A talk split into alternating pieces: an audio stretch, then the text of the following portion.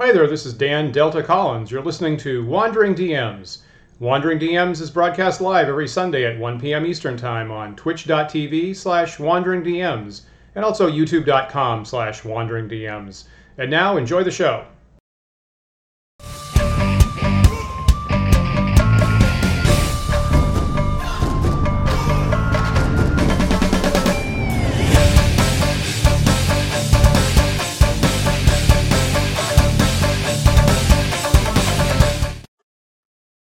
Hi, everyone. Welcome to Wandering DMs. I'm Paul. And I'm Dan, and on this episode of Wandering DMs, we get to talk to Keith Ammann, who's best known as the author of The Monsters Know What They're Doing, but he's here to talk about his newest book, maybe my favorite so far, How to Defend Your Lair. Uh, welcome, Keith. Thanks for joining us today. Thank you for inviting me. Uh, before we get into it, viewers, I just want to remind everyone that after the show, we do have our uh, patron only private uh, after party chat on our private Discord server. If you want to join in on that, check out our Patreon at patreon.com slash DMs. Any tier level will get you in, and you'll be able to join us for the after chat uh, today at 2. Yeah, thanks for that reminder. So, Keith, this is probably my uh, so how to defend your lair, which which I think comes out in a week or two. Actually, people can pre-order it now. Is probably my nine favorite days, book yeah. that you've written so far. Awesome, just nine days away, and Thank and you. partly because here on Wandering DMs, we you know we do like to play kind of any edition of D and D, frequently older ones. And I, I think that probably this is the most useful book you've written so far to players of different editions. So maybe tell us a little bit about what this book is and why it's different from the other stuff you've you've written to, to date. Well, to uh, to address your point first, um, this is the uh, the first book I've written that is intentionally more broadly applicable to people who play systems other than fifth edition Dungeons and Dragons. So even though all of the examples that I give in the book, and uh, a lot of what I talk about in the chapter on magic, for example, and in um, uh, um, how many uh, minions you can afford to have. These things, all of my examples are from D and D Fifth Edition, um, and some of the math is from D and D Fifth Edition, but the concepts that I'm introducing, the principles that I'm introducing, are applicable to pretty much any system you care to use, um, as long as one of your goals as a dungeon master, game master, storyteller, whatever you are calling yourself, um, is to have the world be internally consistent and and follow your normal real life roles of causality um, anytime you're not explicitly and intentionally breaking those rules, such as to have dragons fly and wizards to cast fireballs and so forth. Nice, nice. I could, I could, I mean, I could totally sense that. So uh, that was one of my top questions. Was was that um, uh, intentional that you you wanted to make this useful to different editions, or was that just a natural outcome of this particular? No, I that, that was very intent. I, I, definitely wanted to do that, and I, I probably could have even gone a little bit further with that except that at the same time since i know my primary audience are players of d&d 5th edition um, i wanted to make sure that there was a lot of meat in there for them too. There definitely is. And i'll just say like from my the things that struck stuck out to me was the fact that you have this whole you know narrative uh, section about strate- the strategy of defense and things like that and then when you you have this really nice set of 16 layers for the back half of the book which are well detailed and they have wonderful maps. But you know all the fifth edition stat blocks are removed to an appendix. All the new magic items are off an appendix. You have like difficulty levels for traps and things that are given narratively. You don't have a whole bunch of numbers baked into the text. And for me i can right. immediately be so easy for me to draft statistics for a different edition and i was like that is that is really lovely. Mm-hmm. let me see. Let me ask this. So it looks to me like you did a heck of a lot of research for this book. Is, is there did how much research did you do and is there like a bibliography like maybe available online for people that want to follow up on that you know, uh, I went back and forth on including a bibliography. Originally, I, I fully intended to. Um, and then somewhere along the line, I um, I said, you know what, this is this is a book for a general audience. Um, it's not, you know, I'm not writing this for University of Chicago Press or anything like that. I don't I don't need to have all of my, you know, reference material in the end. And then sometime after the third proof went through and, and everything was in the can, I started to think, man, you know, maybe I should have just like done a few more inline references and said, you know, such and such book says this and so and so book says that. And, and, you know, so I don't have anything specifically prepared. If I get a lot of people asking for stuff like that, maybe I'll throw something together at some point. Um, I will say there was some stuff that I found very difficult to research, and part of that has to do with my being marooned at home. Um, you know, during the pandemic, because this this is a pandemic book. I was I was writing this from quarantine, and I was very, very fortunate to live in the city of Chicago and have access to uh, a lot of books that I could just get delivered uh, from wherever they happened to be to my local branch library, and I could just go in, snag them, go back out, and um, um, you know, I have.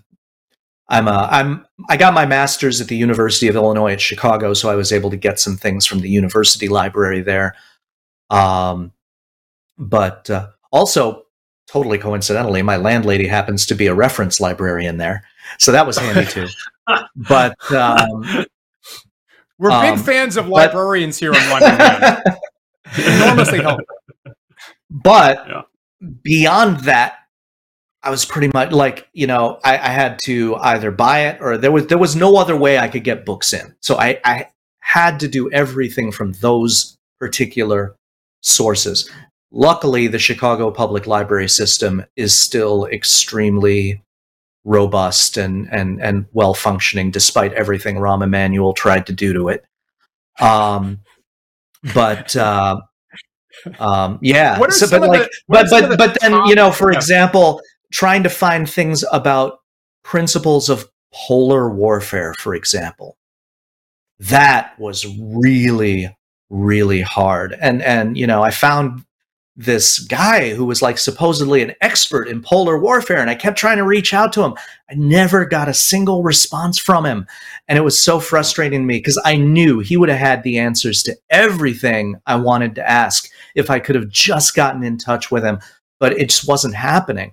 Um, so that was that was a source of frustration, and that's one of the reasons why writing this book, unfortunately, led to a completely unplanned 13 month hiatus of my blog which I apologize deeply, heartfeltly to all of my readers for. I really did not mean to do that to you. Um, but uh, yeah.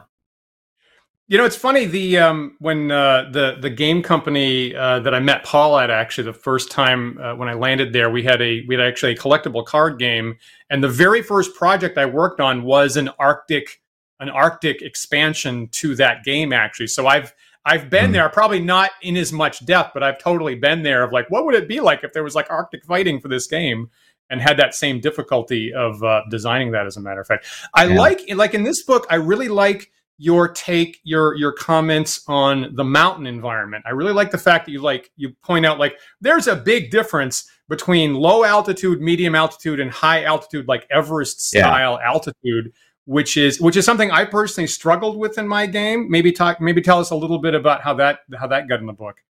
I had a really really good source for that book. Um, that one was from.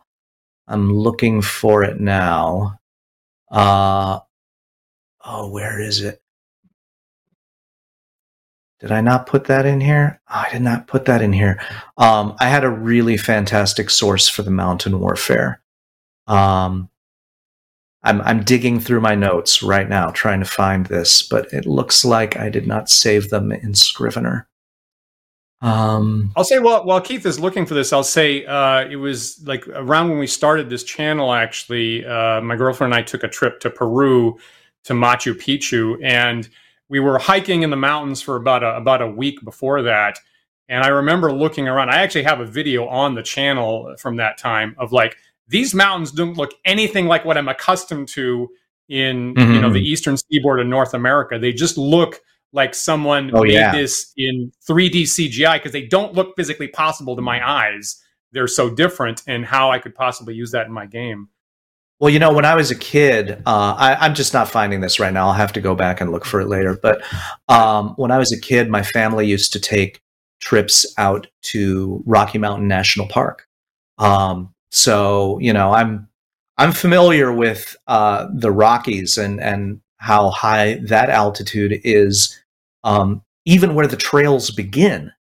You know, the trails in Rocky Mountain National Park begin 2,000 feet higher than the highest mountain in the entire New York Adirondacks, which is, you know, pretty amazing to think. I mean, east of Appalachia, you know, Mount Marcy is like as high as you get, and it's 5,000 feet and change. And, you know, Estes Park, Colorado is at 7,000 feet and change, and Long's Peak goes up to 14 and a half, you know, and, and even that is not in the same league as, say, the Himalayas or, like you mentioned, the Andes. Um, just completely different leagues. Totally agree with that. I think that was I, I, I hadn't seen that like in a in a D and D book that observation, and I've I've hiked Mount Washington, New Hampshire in the past, and then mm-hmm. go to the Andes and be like, wow, this is just totally this is this is a totally different situation. So I really like yeah. that um, that little piece of business. Um, Keith, um, me, I'm, okay, I'm, I'm kind of yeah, curious ahead, about the, the the other side of the of the research uh, side of things. I, I mean, uh, it's fantastic uh, and it's very exciting to hear uh, about the the sort of academic uh, library research. Um, but I know you included a lot of layers in the book itself. Did you run players through those, and was were there any surprises? Any any uninteresting results from from that from those playtests? Well, I ran uh, I, I, ran some of those actually just recently at Gamehole Con in Madison, Wisconsin. Uh, I had four Bust My Lair events and ran players through the Wizard's Tower, the two Hag Lairs, and the Lich's Crypt. And uh, two parties busted the lairs. One party ran out of time um, and was was kind of slow going, but I think if they'd had another hour and a half or two hours, they would have succeeded in the end. Um, and then one got cornered and was completely hosed, um, which I think is about which I think is about the right balance, uh, honestly. Because yeah. for every one of these layers, I have a recommended minimum level, because um, these are not easy. They're designed to be tough. Every single one of them contains somewhere in it a very super deadly encounter by Dungeon Master's Guide encounter building uh, rules. Um, and it lies along the main path in like whatever the the owner of the lair predicts is the most likely path that people are going to come in on that is where the deadliest encounter is so a party has to think about how to get in via a non obvious way. And players are creative. They will find ways to do that. And that's okay. These lairs are not designed to be PC killers. They are supposed to give flavor and challenge. They are supposed to give you that sense that the owner of the lair knows what they're doing and is taking seriously the uh, the mission of protecting their assets, and at the same time that while they what they've done will keep out any number of ordinary intruders, extraordinary intruders can still find a way. So you know it's it's within the player's reach if they reach for it and that's that's that kind of sweet spot of difficulty that I always like to try to hit. You know, the the the the greater the struggle, the sweeter the victory. I really feel that that is very much in the flavor of the the tournament uh, series that Paul and I were running a couple of years ago that we called the Big Bad of a big a big layer that was intended to be tough that you know mm-hmm. we're secretly kind of rooting for the players even though we wouldn't tell them that um, and you know we wanted it to be tough so that you know we could tell like for, at least for that tournament situation we could tell who won because not everybody was gonna was was supposed to win um, the way we set it up so that feels that that and your success ratio feels very familiar to what we were doing as well i like that a lot mm-hmm. you know um, i noticed that with the the layers it skews uh, towards higher level stuff. Like I think out of the 16 layers, I think there's three that are recommended for below ninth level, and the rest are all uh, ninth or tenth level or higher than that. Was that which for, for me I think is very interesting because I think traditionally uh, running D and D at higher levels is more challenging, more difficult, more prone to you know pit holes for the DM was that intentional or was it just like higher level these particular monsters that you were interested in were at higher levels? It wasn't really intentional. It was sort of an well it was an artifact of my very early choice to focus on monsters and npcs that were likely to have lairs. Um, you know, I probably could have done something simpler on the low end too, like uh, uh, uh, a bandit stronghold or uh, goblin cave, something like that. Um, but goblins don't have lair actions. Bandits don't have lair actions. You know, they don't have regional effects. And and um, early on, I guess I had just kind of, without even really deeply thinking about the implications of it, um, chosen a whole roster of monsters that do have lair actions and regional effects um, because I wanted to work those into the defense and have them be an essential and organic part of the defense. Um, and so the upshot of that ended up being that there's like a third level one and a fifth level one, and everything else is seventh and up. Um, I, there might be two fifth level ones, but um, but yeah, it is it is the bulk of the 16 lairs um, are aimed at tier two and tier three. Got it. Got it. I mean, I I personally like that because I feel it's you know does the DM designing higher level stuff in D and D is the is the most is the most challenging. So personally, I I was excited to see your careful, well reasoned thought process for what these what these places were going to look like. Would it be fair? So you mentioned that you you tested recently the the last right the last highest level layer where you definitely need 20th level mm-hmm. characters mm-hmm. going in the lich's crypt is the mm-hmm. last thing in the book would it be fair to say that this is keith Ammann's take on the tomb of horrors or tomb of Rahotep or necropolis yes. i i don't think it i don't think it would be because there's there's a very fundamental difference between my lich's crypt and the tomb of horrors the tomb of horrors um, or or you know Tomb of Annihilation as as I have gone through it with my players um, exists pretty much solely for the purpose of messing with anyone who goes there. And it like is inviting people to go there just so Acererak can mess with them. I don't think I'm spoiling anything too much by saying that. Um, whereas my lich's crypt my lich is named Zviaduk Vidavi um, Zviad is a lich with an agenda. You know, um, his agenda is he wants to kill a god as this tremendous petty act of revenge against this city state that exiled him, this this theocratic city state. He's like, oh yeah, all right. You're going to do this to me. Wait till you see what I can do to you. And so he's got his you know, things, his assets that he is assembling and acquiring in order to accomplish that. And everything about that lair is geared toward making sure nobody gets near any of that. And mm-hmm. so there are different layers of defense because concentric defense is one of the things that I discuss uh, among the principles. Um, every layer of defense gets a little bit tougher. You know, every layer of restriction is tighter.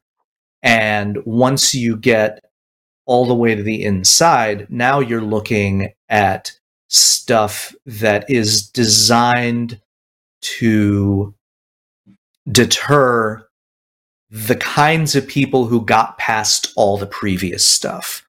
And that includes um, the heavy magic. It includes the uh, the uh, architectural decoys and um, and some of the more classic traps. But I don't I don't believe in general that traps, especially deadly traps, are particularly practical in a lair where you've got stuff going on.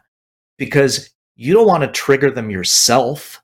You don't want any of your minions to accidentally trigger a deadly trap and then oops you just lost some minions. You know if you're good minions are hard to come by. Recruitment is difficult evil. So um well maybe not as difficult as it ought to be but um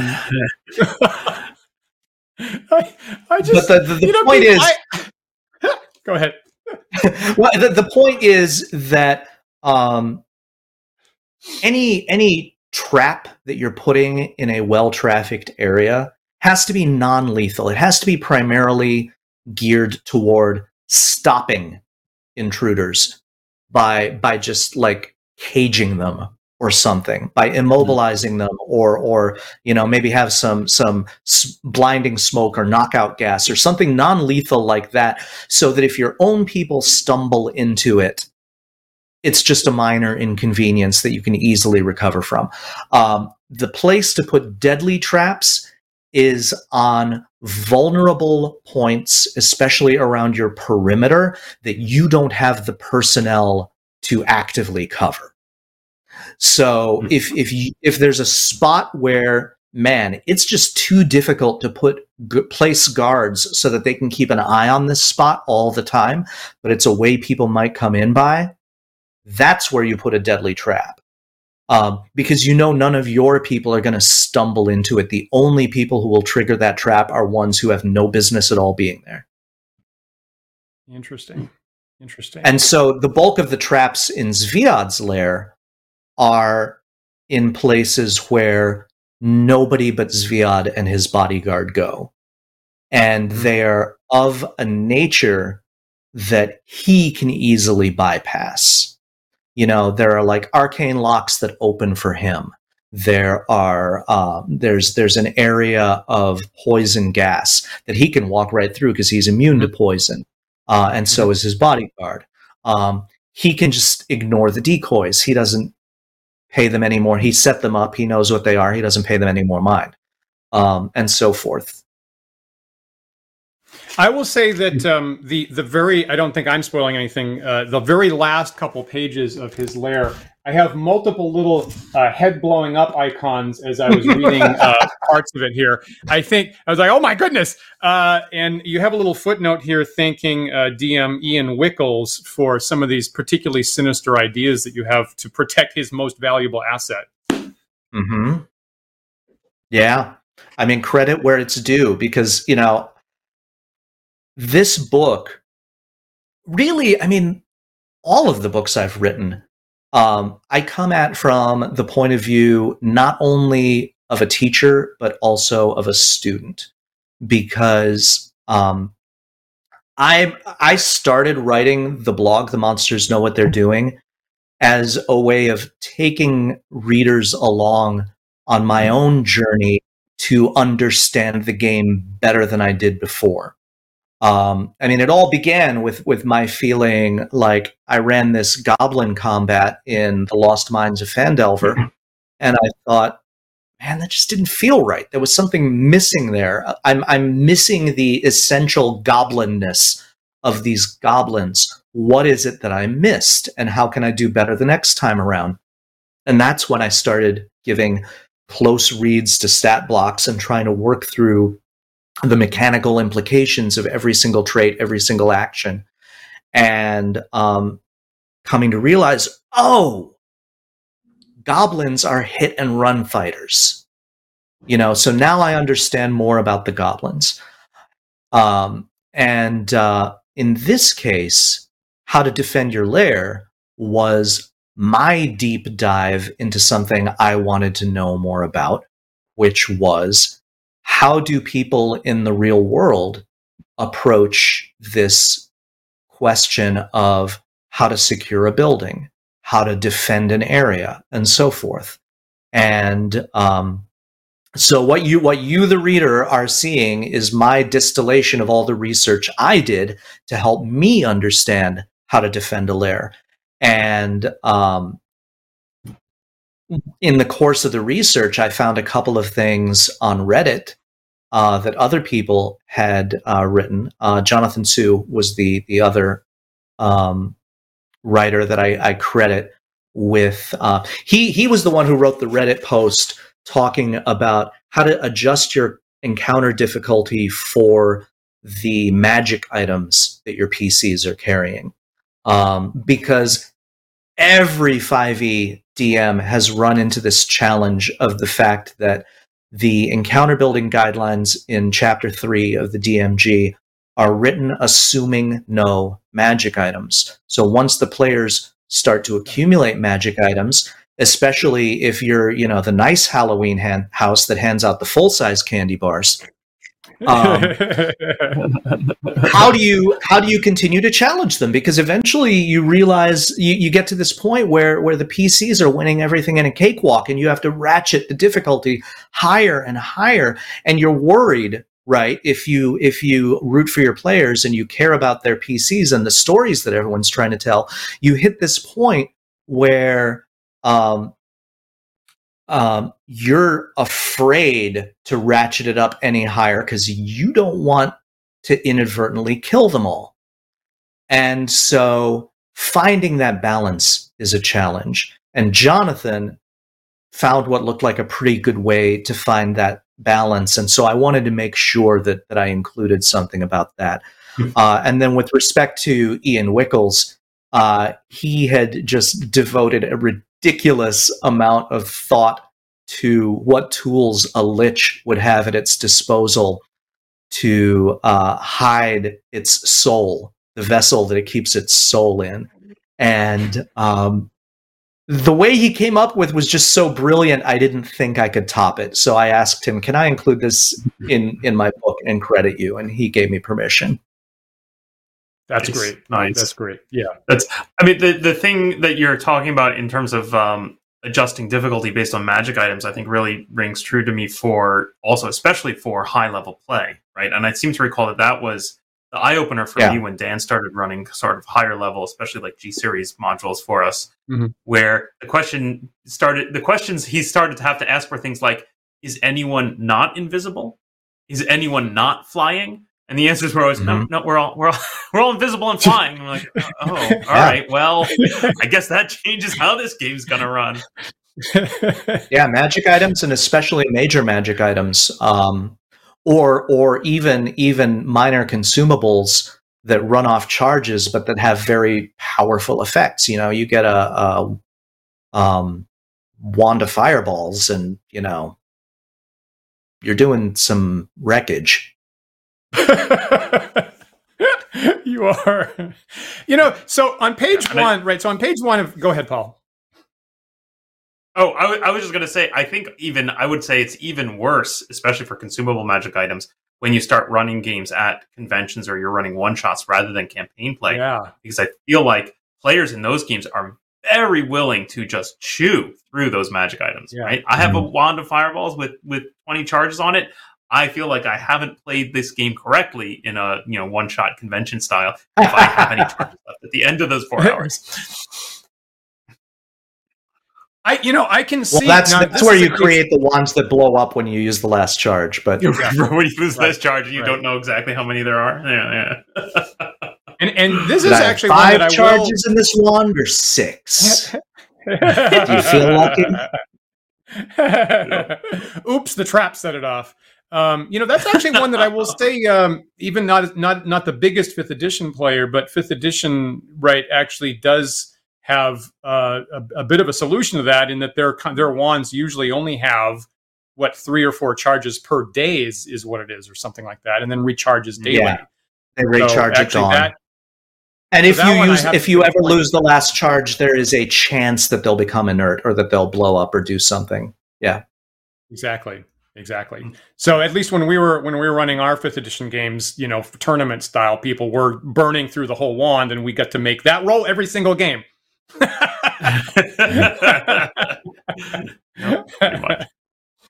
so on on page, I should I should mention like the the guiding principle of this particular book is you come in on page one and you say the first thing that I would recommend you think about when you're designing a layer is what is it defending?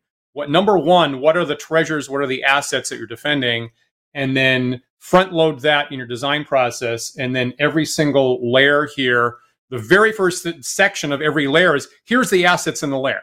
Here's what we're defending. Right. And then we're going to think about where those things got put and how many resources were set up to defend them and um, um, and that's that's that's the, the, the primary thing we're thinking about first and foremost. And I right. feel like that's an interesting um, I don't know correction, I guess.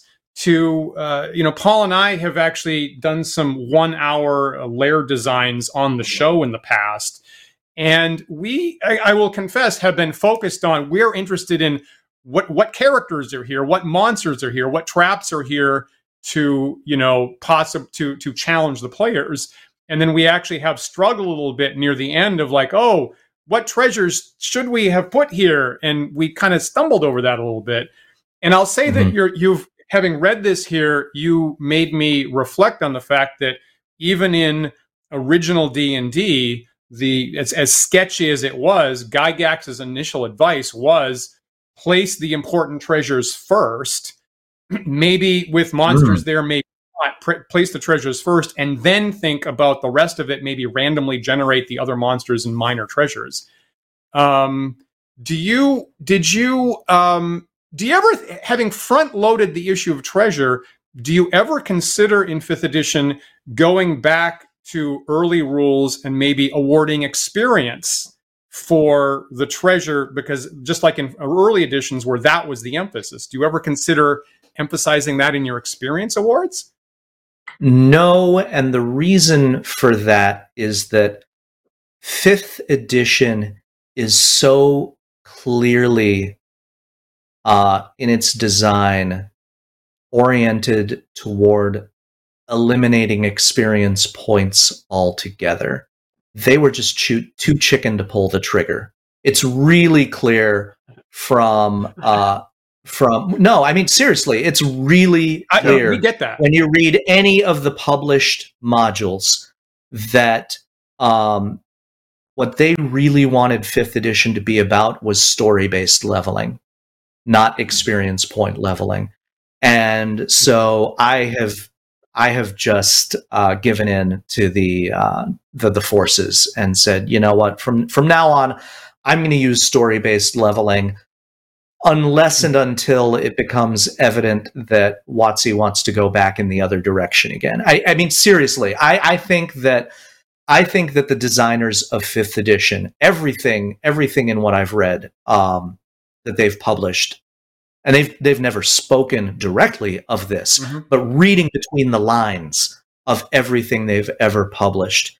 Um, it tells me they really just wanted to get rid of experience points um, and I think the only reason experience points are still in fifth edition is because they were afraid of Grognard backlash.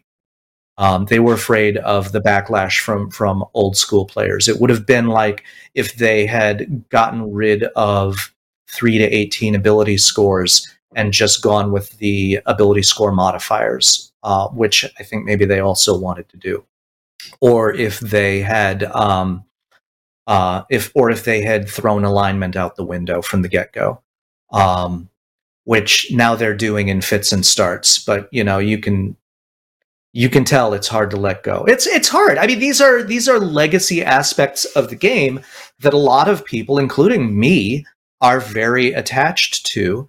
Um, if if 5e had come out from the get-go and said there are no more experience points um, it's all story-based leveling now i would i would have been hmm, okay bold choice but i would have gone along with it but if fifth edition had thrown out alignment or thrown out 3 to 18 ability scores um, i would have been i would have been seriously asking is this even d&d anymore um, Mm-hmm. and I'm I'm glad they kept those things because for me they give that feeling of continuity. Um, experience points I care less about because you know D and D is the reason I drifted away from D and D in the first place, back on the cusp of second edition when I was still playing AD and D, and into other games like Shadowrun is that D&D for me felt too heroic. It felt like it made PCs, especially high level PCs, too indestructible. This idea that your dwarf fighter could um, fight a dozen orcs, drink a glass of poison, jump off a cliff, pick himself up, dust himself off at the bottom, and fight another dozen orcs and still be feeling pretty good um, was just like I, you know, I liked Shadowrun where everyone has ten hit points, and it might be easier or harder to take those ten hit points away from you, but if you lose them all, you're dying. And um, you know, since I have come back to fifth edition, I'm like, okay, this game is a power fantasy. So embrace the power fantasy, roll with it, enjoy it for what it is. This is what it's trying to do. It does it successfully. So let's just take it as a given that it's worth doing and have as much fun with it as we can. And uh, that doesn't mean I'm going to stop trying to bring as much verisimilitude to my games as I can, because that to me is part of the fun of having this interconnected world where causality rules and stuff is always going on in the background, even when the PCs aren't looking. Um, and every monster and every villain and every NPC and innocent bystander has their own life and their own motivations and their own business that they're going about. Um, you don't really need experience points for any of that. You know, story based leveling is fine. It makes sure that the PCs are getting stronger when it feels right for them to get stronger. And you're not having these struggles where, um, like, uh, you know, man, it really feels like they should be going from level eight to level nine right now but they're still 1400 experience points short. Random bugbears, you know, I mean, it's not relevant to the story. It breaks immersion. So, you know, I think so that um, you know, I think I think Paul and I, I think, agree that we've we've we've sensed the um, the fifth edition designers would have liked to have gone full story uh, reward mode. I think we've we've Paul and I have probably talked about that before. That that we were wondering if that was the case. Um, I feel like maybe you know, even if it wasn't intended, I think some of us interpret the um, you know the early editions giving experience uh, at least half or majority through treasure as some kind of of story award. One could possibly interpret is like the story here is your you know near do well mercenaries and you're you know greedy and that's how you um, and I, I think eff- eff- effectively that's how early editions really worked is you were looking for the big score and ultimately that's how you were going to score your level up so whether you know Mhm. intended or not i could imagine i could imagine uh, a fifth edition dm that wanted to run that way saying the big asset scores that's the story reward. That's where the story reward kicks in when you get the giant uh, the giant asset. And again i gotta praise i gotta praise this book. You have a whole system for measuring. So on the one hand you know what you want to get away from the detailed experience points but you have a very detailed method here for measuring the value of different assets so you've got like Yeah, I found I a, don't I where found a use for them since nobody's using them for level advancement anymore. Let's at least use XP as sort of a measure of um, how powerful a creature is, and by extension, how many of this creature can you get to come work for you, or at least you know live in the woods and harass trespassers on your behalf. And um, and there's that. Yep, and I like that. And you also have the method of actually measuring the value of the assets um, mm-hmm. on a on a zero to four scale in a bunch of different categories that I thought was interesting. Was that completely novel, or did you pick that up from some other source?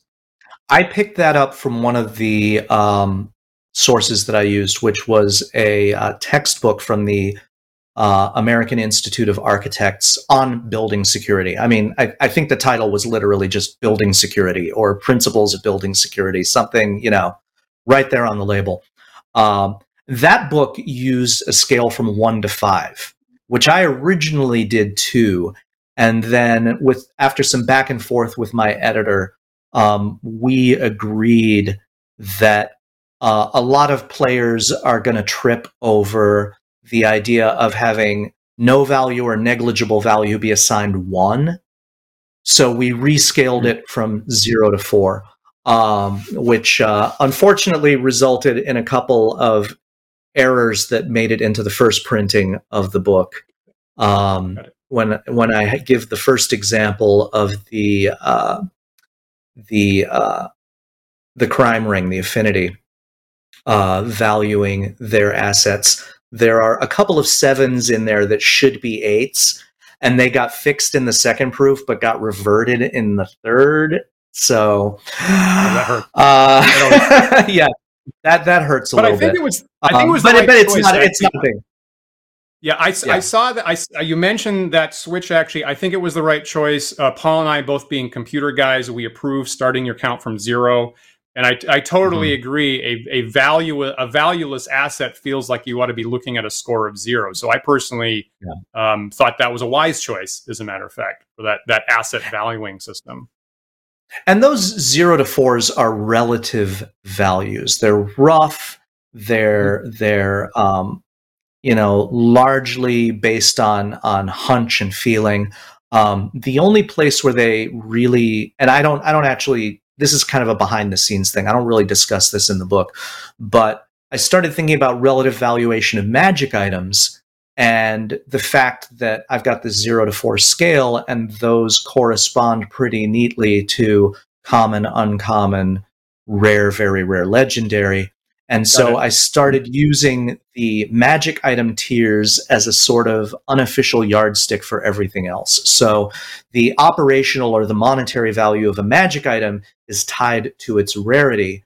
Well, then the operational value or the monetary value of certain other non magical assets could be in proportion to how much money a magic item of a particular rarity is worth. So, like if I'm doing a monetary asset, I might say anything up to 50 gold pieces is zero, 50 to 500 is one, 500 to 5,000 is two. Uh, but it, you don't have to do it that way. Um, mm-hmm. mm-hmm. You don't even have to do it the same way from layer to layer to layer. The only thing that's important is that you're internally consistent within the layer you're designing right now. And because what it does, the final number you arrive at for each asset doesn't matter. What matters is the order they end up in. What is the most valuable according to these, these different metrics? What's the least valuable? And then you start at the top. You start with the most valuable thing and say, how vulnerable is this? How critical is it?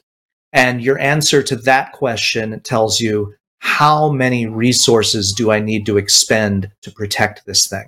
And then you go down to the next asset and ask the same questions. And then you go down to the next asset and the next and the next.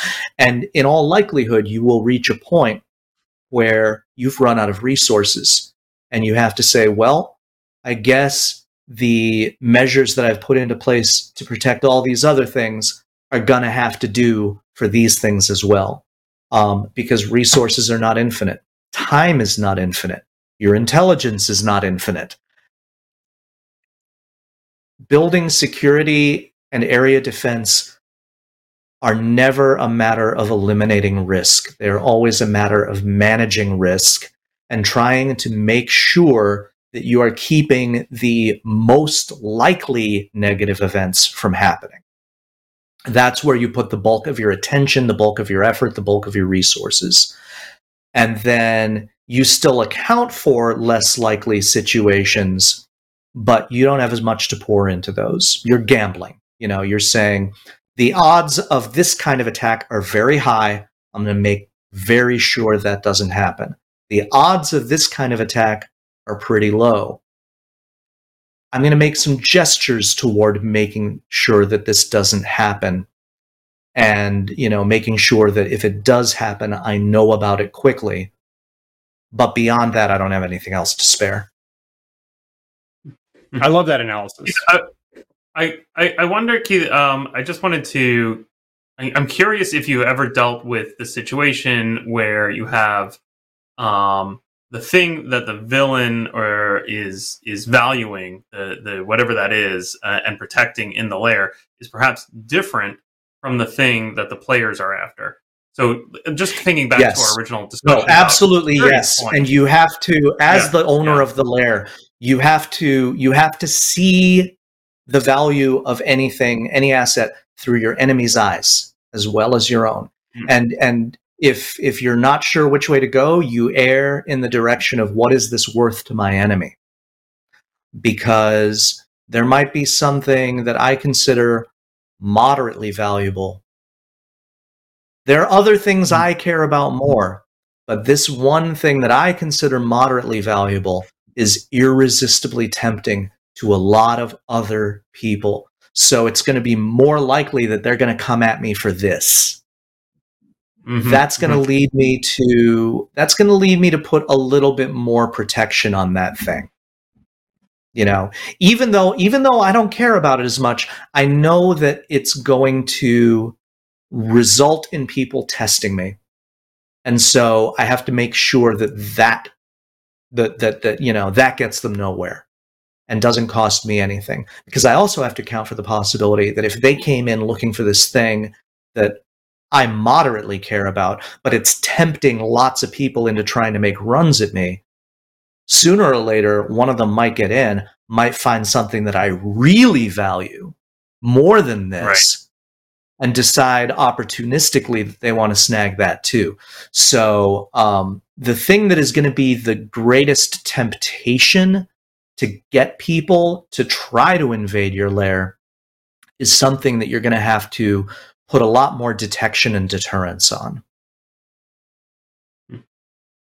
Nice, nice. Yeah, I enjoyed I enjoyed seeing how you how you deal with that there. Um, and and I should say, you know, what a great um, you know multitude of different settings actually. So you have I could tell that you have the narrative section of defense principles, and then more or less you tried to you tried really hard to give an example of all that stuff in your various layers. So you have things said in the the woods and the mountains and the jungles, and there's an underwater oh, yeah. layer, and there's a flying palace layer, and there's multiple dragon layers, one of which controls a city in the desert. And I just I just thought it was like a marvelous variety of different places that you could be adventuring. Mm-hmm. Yeah, and and I mean, you know, after I left AD&D, I landed in Shadowrun. So you could you could take the same set of ideas and apply it to a Shadowrun game or a cyberpunk game. You could apply it to a science fiction game set on a space station, uh, which is very interesting terrain, by the way. You can't run uh, unless there's, you know, I guess if, if you have escape pods, um, but you're not you're not you're not going for a walk outside. Um, you know, superhero games, whatever. You can take these same ideas and apply them. But yeah, Definitely. I but but the uh, in terms of using the principles to design the layers, absolutely. I went through my own process for every single one of those layers, and then I, um, and then I wrote up a list of requirements for each layer, things that that the layer owner would have to do in order to follow these principles. And then I went to my cartographers, who, by the way, shout out to my four mm-hmm. amazing cartographers without whom this book would not have been possible. Um, Dungeon Baker, Chloe Bolland, Fernando Salvaterra, um, Reclusive Cartographer. Um, I gave them the specs for each layer and said, this is what it needs to include. And in some cases, I drew like a rough sketch of what I had in mind. And in some cases, I just gave them like some Pinterest links and said, go to town. Um, and uh, and they did a lot of the design. You know, they they um, did a lot of the actual architecture, and then they would give it back to me, and I would look it over to make sure everything was consistent. I'd send notes back to them, and we'd go back and forth and fine tune. Um, these these layers are are their creations as much as they are mine. I mean, big ups to those map makers, um, and they're beautiful to boot. So um, they are they are treasures. Everyone, those those four cartographers I I named. Um, if you need someone to draw a map for you, go to them. They're great. They look great. I got to admit, they look great. It was a pleasure every time I got to, and there's a lot of maps. Like every layer, like sometimes has three or four or five maps or something like that, and it looks great. And it's just so enjoyable when I hit all those pages. And I'll say, you know, clearly uh, refined, clearly well considered. Um, I was trying to catch mistakes, frankly. I th- you have a part of the Lich's Crypt has a very specific piece of geometry, I'll say, on the front entryway that's important. Mm-hmm. And I thought that I was catching a, a mistake in the ge- in the in the conical area geometry, and I was like, nope, nope, nope. This makes sense. Oh my god, that freaking conic section! I yes. broke my brain I making that. sure that that conic section was in the I, right place. I totally see that. I totally got that. I was like, ah, this seems tricky. I don't know. And I was like, my God, Keith totally mm. got that hmm. exactly right. Yep. Oh, yeah, but boy, the pain well involved, the pain. Every once in a while, every once in a while, you know, my my readers know I'll I'll do a lot of math for them. Every once in a while, the lifting becomes very heavy. I totally see that. I totally have a bunch of margin notes about double checking that and like, mm, yeah, all right, all right, I see that. Keith really put the homework mm. in. Absolutely. I'm really I'm getting tired that. right now just thinking about that conic section. As, as someone that works as a math professor for his day job, I really respect having that work, having having your stuff backed up by that amount of work. I can totally see that. Absolutely. on a on a on a happier, uh, more more uh, lighthearted note, there are a ton of Easter eggs in this book. If people care to look for them. I agree. I, you know, I love Keith. I love your writing. You're you are like you and Jon Peterson are my top two D and D writers, frankly. And the amount of uh, care and love for you know the words for the sentence construction that you're putting on the page, and the the, the verbal wit and the deep cut allusions in places. to, to someone who is an old school gamer is is really uh, is really really lovely. There's a point I think with the I think it's in the narrative section where you say, oh, make sure you have uh, if you're in an urban area and like four, I think of your layers are in urban areas. If you're in an or- urban area, make sure you have an escape. You can escape into the sewers and you could escape into a maze of a maze of twisty little passages all alike and get away from yeah, your enemies. And I was go. like, that's great. I love that to death. um, you know, and little comments like, um, you know, they're in the uh, in the in the drow layer, um, you know, and you you get all kinds of interesting details from you know actual uh, real world underground cities that you pulled in there. And there's a point where you say, yeah. as in most tyrannies, the the tyrannical leader has no clear successor. So if they get eliminated, the whole thing's going to go into chaos. I was like, that is a lovely hard little nugget of real world fact that got yeah. thrown in there. And I, I really enjoy seeing those those little pieces when you when you write them in their case hmm. wonderful yeah, it's, wonderful it's writing. interesting. It's uh, thank you. It's interesting because um, while i did do a lot of of research and very intentional directed research um, there are some things that made it into the book out of just other stuff that i happened to be reading at the time. I was reading the book uh, corruptible um, I think the subtitle is Who Gets Power and How It Changes Them by Brian Klaas, K L A A S, um, which, as you might imagine, is is mostly about politics and and uh, you know workplace sociology and that kind of thing.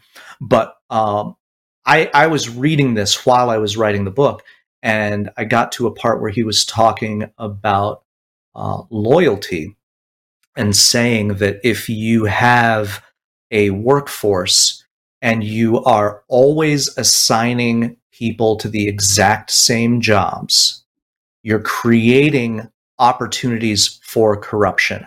Either because you're giving someone the scut work all the time and they are building up resentment and losing loyalty towards you and are looking for a way to say, screw this guy. Or you might be putting someone in too sensitive a position too often, and it becomes uh, the case that they are the ones who get the sense of how valuable this thing really is. They are the ones who know all the ins and outs of how it's protected. They're the ones who notice the little gaps in protection. And they're the ones who they become the weak links because somebody comes along and offers them a suitably enticing bribe. They know too much. And so, one of the things you need to do is rotate people around constantly through the various tasks to make sure that the the sweet tasks and the bitter tasks are um, evenly given to everybody so that so everyone can at least see that you're being fair um, do integrity checks from time to time and then you know, when you test someone and they prove that they are loyal, reward them for that. And these are the ways that you keep your workforce loyal, you know, that you keep their morale high. And I thought, you know, I wasn't thinking about this before, but this belongs in the book because this is useful stuff. Having disloyal employees especially like disloyal security guards, is a huge vulnerability. If if you have disloyal people working for you, that can undermine every other protective measure that you've taken. That's a that's a key insight. That is a key nugget of wisdom. And so I made sure that that got into the book. Great, nice. I love, and that's just one little gem that Keith puts in there, and I I love that plus everything else so much. Thank we you. are just about out of time here, Keith. I wanted to ask: Is there anything about the book uh, that we didn't get out that uh, our viewers should know about uh, how to defend your lair? Um, well, uh, aside from the fact that it comes out November 29th, uh, January 8th in the UK, um, but it will be available in ebook format in the UK on November 29th. Um, bookstores everywhere. Um, you can find links on my website, spyandowl.com, all spelled out. And um, if your friendly local game store wants to carry it, I believe uh, ACD is stocking it. Um, and uh, if they don't deal with ACD, they can get it wholesale from Simon and Schuster Distribution. We have a link to Spy and Owl in the YouTube description right now. So if people want to go there and pre-order uh, How to Defend Your Lair from Keith, uh, you can do that right now. Excellent. You know, let me say, I'll just as, as some parting thoughts. I um, you know, I, will say again, for me, this was my favorite book that Keith's written to date, and um, and I've seen all of them because Keith's publisher sent over the whole the whole library the other day. Um, and I will point out that um, the next time we run the big bad, I'm going to be particularly well. I'm going to be completely well researched uh, for for how to punish the players. But this book, I, I do feel, intentional or not, is is the most useful for old school players. And uh, you know, maybe it's a coincidence, or maybe just great minds think alike of emphasizing the treasure up front, explaining how important it is for scouting, which I feel explains wandering monsters, and um, having uh, this this and and having the the wonderful layers that you could totally use in any version of D and D. And whether and and Keith Keith can resist this, but I'm going to think of the Lich's crypt at the end as as his reversal of the Tomb of Horrors. And I personally love all the layers, but that one most of all. So I I personally adore this book, and people should read it. Excellent.